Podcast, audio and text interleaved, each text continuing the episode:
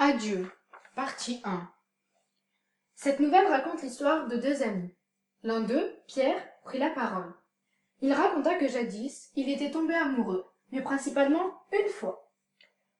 L'homme était alors reparti dans le passé, comme dans un rêve, et s'était mis à raconter ses souvenirs de cette histoire. Tout d'abord, il se tenait à Etretat, au bord de la mer, sur une plage, et c'est ici qu'il avait rencontré une belle jeune femme. Je l'avais rencontrée au bord de la mer, à Etretat. L'homme avait été ravi, séduit. On aurait dit qu'il était tombé amoureux à l'instant même où il l'avait regardée. Je me fis présenter, et je fus bientôt pincé, comme je ne l'avais jamais été.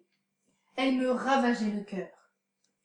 Celle-ci était mariée, mais cela n'avait pas l'air de beaucoup le déranger. Malheureusement, trois mois plus tard, il avait dû partir en Amérique, le cœur brisé. Cela dura trois mois, mais je partis pour l'Amérique, le cœur broyé de désespoir. Douze ans plus tard, le bonhomme, lors d'un voyage en train, avait retrouvé par hasard la femme dont il était tombé amoureux auparavant. Cette révélation l'avait abasourdi. Il était déboussolé. Jamais je ne reçus un pareil coup. Le train était arrivé, arrivé à Maison Lafitte. L'homme était descendu et n'avait rien trouvé à lui dire. Je n'avais rien trouvé à lui dire, que d'affreuses banalités. Le soir, seul, chez lui, il s'était longtemps regardé dans le miroir, et s'était aperçu que maintenant il était vieux. Au moment où le train partait, une grosse dame monta dans mon wagon, escortée de quatre petites filles. Je jetai à peine un coup d'œil sur cette mère poule très large, très ronde, avec une face de pleine lune qu'encadrait un chapeau enrubanné. Elle respirait fortement, essoufflée d'avoir marché vite. Et les enfants se mirent à babiller. J'ouvris mon journal et je commençai à lire. Nous venions de passer Agnières, quand ma voisine me dit tout à coup.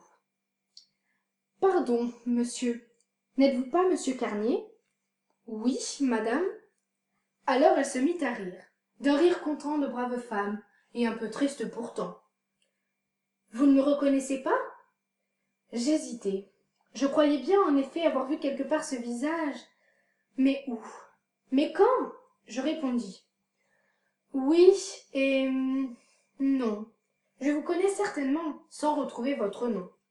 Elle rougit un peu. Madame Julie Lefebvre. Jamais je ne reçus un pareil coup. Il me sembla en une seconde que tout était fini pour moi.